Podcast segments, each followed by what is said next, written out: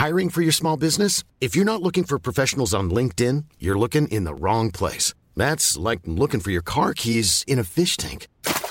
LinkedIn helps you hire professionals you can't find anywhere else, even those who aren't actively searching for a new job but might be open to the perfect role. In a given month, over 70% of LinkedIn users don't even visit other leading job sites. So start looking in the right place. With LinkedIn, you can hire professionals like a professional. Post your free job on linkedin.com slash people today.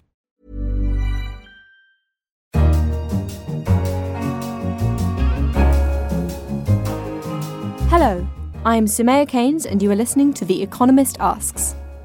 This week we are asking, how can the humanities improve economics?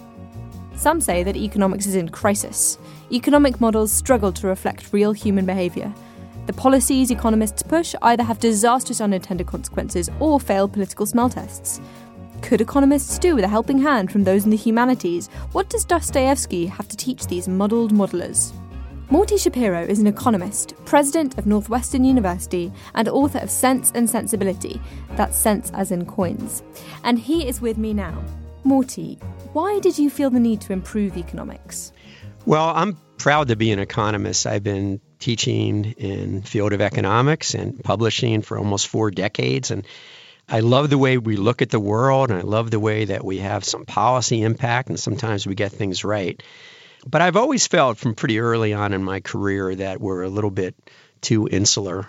Is there anything particular in your experience that made you see the problems?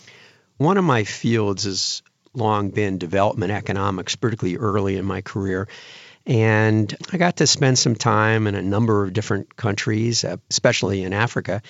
And I think now pretty much everybody knows that if you have just a doctrinaire attitude about applying your basic economic principles of getting rid of government subsidies, et cetera, that they don't work that well. And you know, I've been in a number of instances in the developing world where I saw that not being very successful. I mean, people were well meaning, but it was hard to see much of a positive impact of our policies. Okay, so in that you saw that there was a problem in the way that they were approaching the situation. Yes, just the idea that you somehow can get a set of policies and they're going to work in Egypt and they're going to work in Nigeria and they're going to work in Zimbabwe and they're going to work in Tanzania, for example you know, on the surface, pretty ludicrous. I mean, there's certain basic economic tools that might be appropriate, but you know, you have very different cultures. And one thing that economics isn't very good at is grappling with culture. The idea that people have respond differently to the same set of incentives. So you have to figure out what motivates them. And economics has never been all that good about figuring out what motivates people. So clearly, economists try to work with other disciplines. There are some examples of them reaching out. What do you think they get wrong when they try to do that? Well, I don't think they reach out all that much or all that seriously. There was a survey of professors at American colleges and universities, U.S. colleges and universities, and they broke it down by discipline. And they, they asked one of the questions they asked was, Can you learn from other fields? And 79% of U.S. psychology professors said, yeah.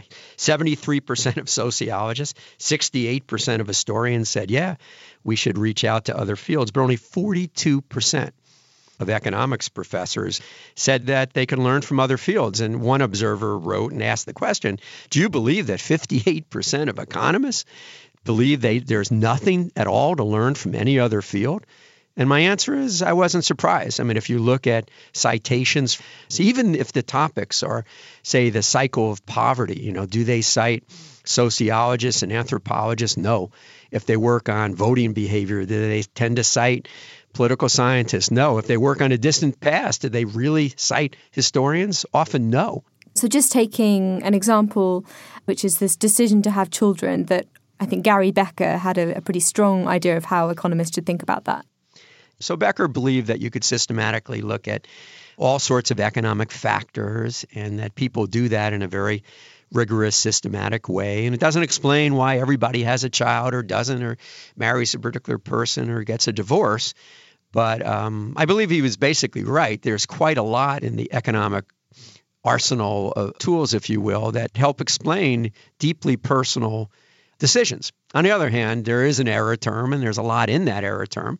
And while there is a certain brilliance there, There's, once again, as most economists believe, you know, since you can't put culture into a mathematical equation, therefore, a lot of the things you can't actually explain.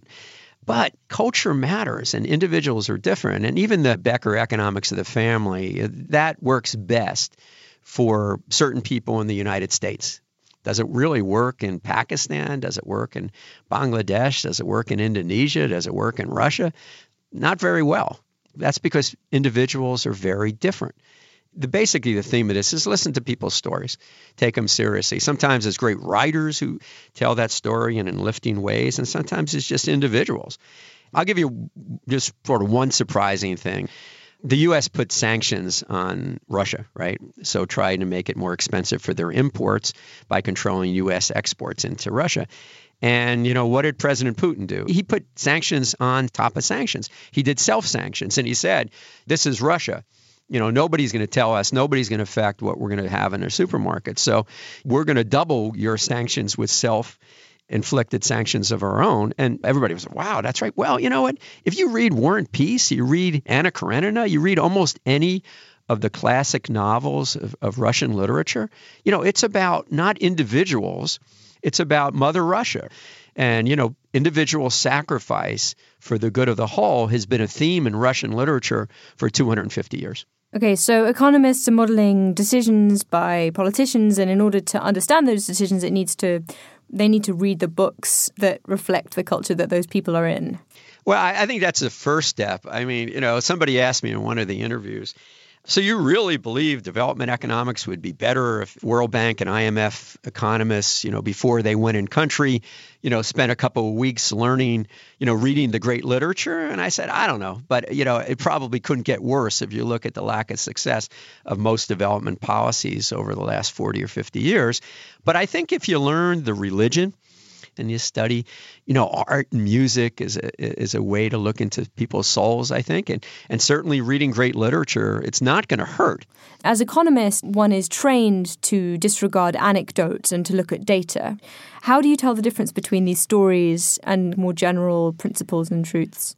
with a lot of difficulty because you put it right. And I always use the example if somebody does a survey and says, Hey, you know, I love opera and the price of opera goes down and the person doesn't go, you know, you revealed your preferences by your behavior. We always joke as an econometrician, you know, don't get to know your data by name. On the other hand, to completely ignore the stories from your data set is pretty crazy. And know, one of the examples in the book in a different chapter is something I've worked on a lot. This really is my field, economics of higher education. And, you know, I've always assumed that if you got the prices low enough, increased need based financial aid, that a lot of the most talented low income kids in this country and other countries would go to the Northwesterns and the Dukes and the Yales and the Stanfords. But yet there's this tremendous undermatching problem. And I think it's true in England as well. There are some really talented kids who could go to Oxford and Cambridge and other great schools, but they don't go and it isn't because of the price, and it isn't because they don't know that Oxbridge is a special place. It's because they feel like they won't fit in. From a kind of high level policy perspective, changing prices is fairly easy to do. Changing norms and social institutions within schools is really, really hard to change. So you can understand why policymakers, economists might focus on these readily accessible levers. I agree, but if you look at the satisfaction when they graduate and you look at kids from relatively modest means, they don't have the same positive experience at elite privates and publics in the US, and I'm sure in England as well, as their more affluent counterparts. So, what does it mean? It means that we have to be more preemptive. So, when they come here, to, to let them know that it's their school, to give them you know, the money for unpaid internships, which I assume in, in Great Britain is as, as as popular as it is in the U.S. You have to have it on your resume, um, and and a range of other things that we need to do to think from their perspective. And what's the best way we argue in this book, at least, to think from another person's perspective? It's the empathy you garner through great literature. Do you think that there are any economists who get it right? What we try to do in each chapter, as you know, is we have the kind of heroes, and we have a group of economists who I think have been remarkably good and, you know, really reaching out to other fields. You know, we mentioned some of the great economists in the world, Raj Chetty, his interpretation of behavior economics.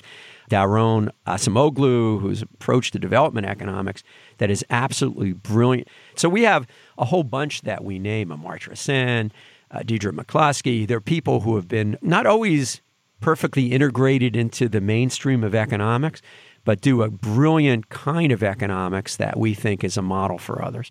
So, if there are some economists who are getting it right, then why do you think so many haven't? I think I, I, think because economists, this is your field as well as mine. You know, we tend to be pretty good at math. So this whole idea that we're somehow the jewel of the social sciences, as opposed to, of course, the dismal science, is probably because we have technical skills. And just as you know, there for many years in the history of science, physics has been something. There have been physics envy.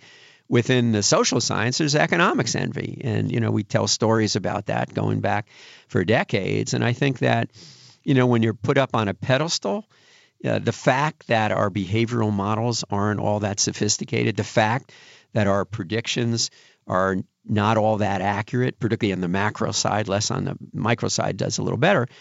And the fact that our policies aren't always all that effective or, in fact, not all that just should give a certain hesitancy to economists to think that, you know, maybe uh, we should reach out more. Maybe 58% of us shouldn't think that there's nothing to learn from any other field. And, you know, a certain uh, humility, which is something you get, I think, from great literature, is, is warranted.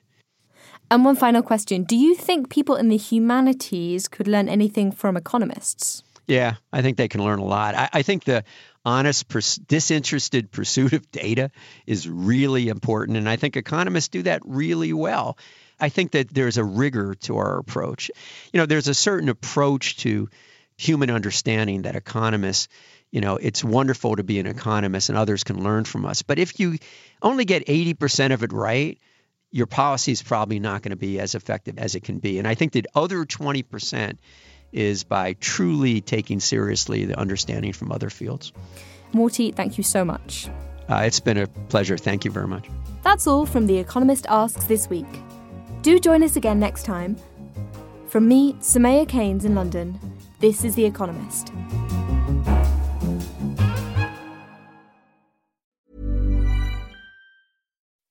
When you make decisions for your company, you look for the no brainers. If you have a lot of mailing to do, stamps.com is the ultimate no brainer. Use the stamps.com mobile app to mail everything you need to keep your business running with up to 89% off USPS and UPS. Make the same no brainer decision as over 1 million other businesses with stamps.com. Use code PROGRAM for a special offer. That's stamps.com code PROGRAM.